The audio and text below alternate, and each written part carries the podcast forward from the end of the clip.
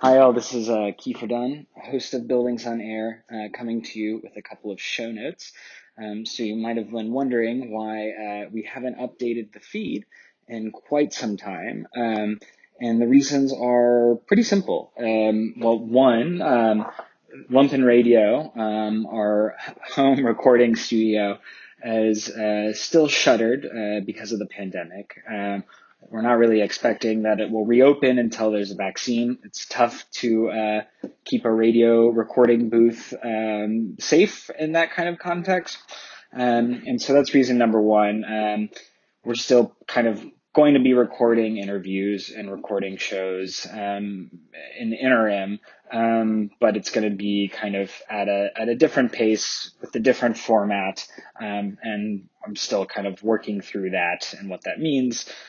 Also, the second reason um, is probably pretty obvious, which is that in the last two and a half weeks, um, the murder of George Floyd um, has sparked um, a, a, reckoning that's been a long time coming in this country, uh, a reckoning around racial justice and um, kind of incredible um, uprising of, of, of protest and organizing and, and all kinds of activities. Um, and you know, um, I, we've been a part of that. I've you know I've been um, out on the streets and and sort of doing jail support and and sort of doing support where I can.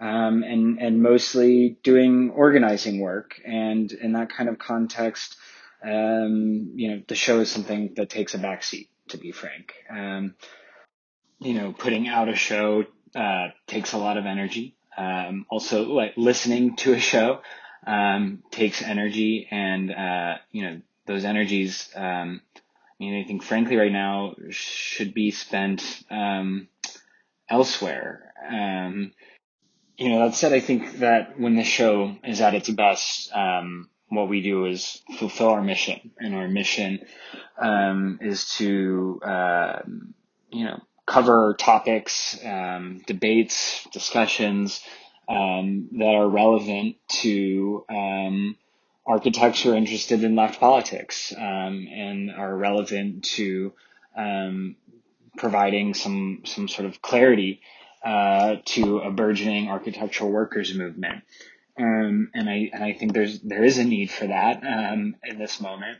Um, but I, I also think that my thoughts on that right now are really simple. Uh, if you listen to this show, um, you know, if, if you are a kind of person who goes through the world with open eyes, I mean, I think you uh, see evidence all over that the kind of role that architecture plays in, in gentrification, um, in kind of creating inequity, um, and, and also brutality in, in the kind of context of uh, prisons, detention centers, that sort of thing. That's all extremely real.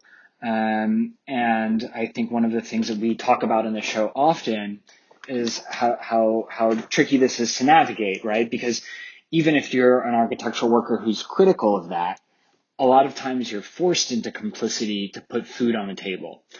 And um, I think the movement that I would like to see in architecture is um, to see architectural workers build power for themselves in the context of form of unions, cooperatives, wh- whatever. Uh, workplace organizing, short of those things, right? But like to build power so that you don't have to pick between sort of being complicit in in in in in these systems and structures of institutional racism and and your own survival as a worker. Um, I think um, you know, I think a lot of people are, are, are, are coming to terms with that, right? In, in this moment.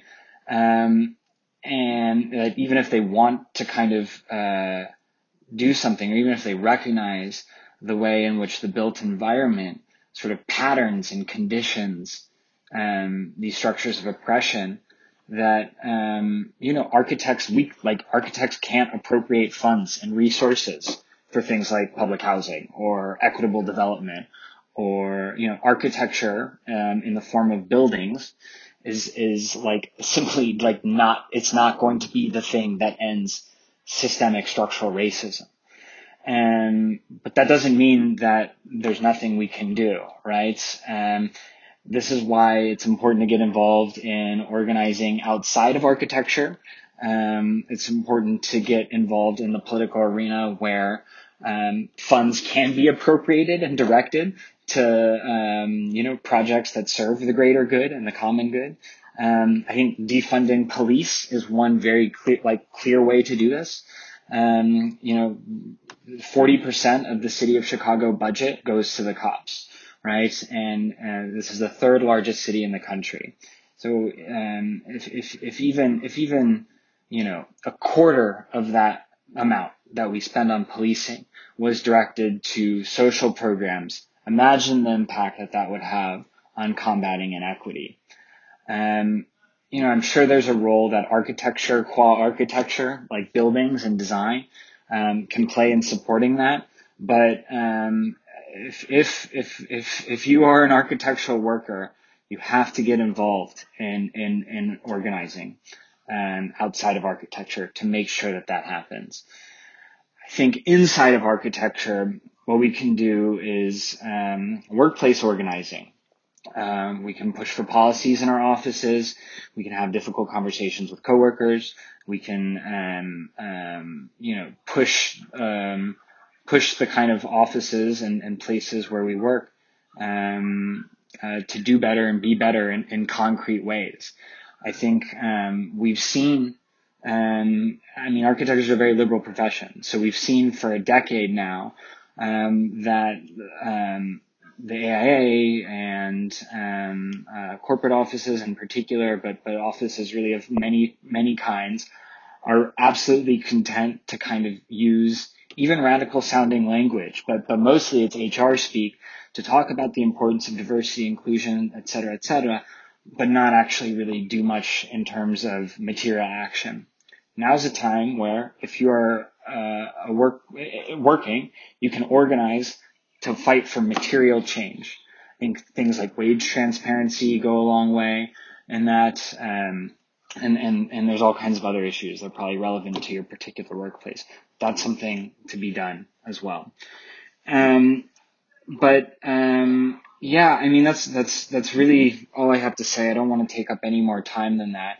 Um, if you're listening to this show um, and um, you want to use our platform um, to signal boost um, uh, a project or organizing effort related to the movement for Black Lives, I will happily hand over the keys to the the Buildings on Air uh, uh, podcast enterprise, um, just let me know. You can um, email me um, at keefer at keeferdunn.com. Um, rest assured, these are things that we will cover in due time. They're, they're, they're topics. You can listen to the back catalog. Um, we talk about sort of gentrification and housing, um, environmental racism. Like these are all topics that we cover on the show. Um, so if you're a new Buildings on Air listener, um, I highly recommend going through the back catalog um, if you're jonesing. Um, but more than that, um, I would encourage you to um, get involved in whatever way you can. You know, it's a crazy time. There are many different ways to be involved, but uh, you have no excuses anymore. So, yeah, so uh, I think reasonably you can look out for uh, a kind of proper Buildings on Air interview in July. Um, and um, yeah, that's the show update. Oh gosh, is there anything else? Oh yeah, so um, we did for for those of you who sent in um, Michael Sorkin um, tributes that we were collecting. Um, I, I don't think we're actually going to air those on the show, but there's been a Michael Sorkin sort of tribute website put up um, from uh, Terreform and um, we'll be contributing um, the tributes that we received um, to that website. So, or that's the that's the plan at the moment, anyway. Um, anyway, if you have any questions at all, um, if you are someone who listens to this show um, but doesn't know how to get involved uh, or has questions about that, I'm I'm I'm happy to provide guidance if if I can. I mean, I think um, uh, you can also just shoot me an email again. That's keefer at keeferdunn.com. Um, happy to do that as well. Um, and uh, just on a final note, um, I think I, am going to read, friend, friend of the show, Doug Spencer, um, tweeted something that I've been thinking a lot about that I, I find to be a very poignant um, reflection on this moment. And so I'm just gonna I'm just gonna read. It feels a little silly to read a tweet, uh, but but this is uh, in, in, my estimation not just a tweet. It's it's sort of poetry for the moment. And um, uh, what he said is this: 2020 uh, is not trying to be 1968. It is 1968 still trying to realize itself. 1917 still trying to realize itself. 1871, 1848, 1822, the Haitian Revolution, the French Revolution, the irresistible momentum of every stalled, diverted, co-opted, and repressed uprising. That's right, folks. So that's Doug Spencer. Um, thank you for that, Doug. And um, yeah, this is a moment for solidarity. It's a moment for action. Solidarity with all of you, um, and um, get out there and uh, get fighting for justice.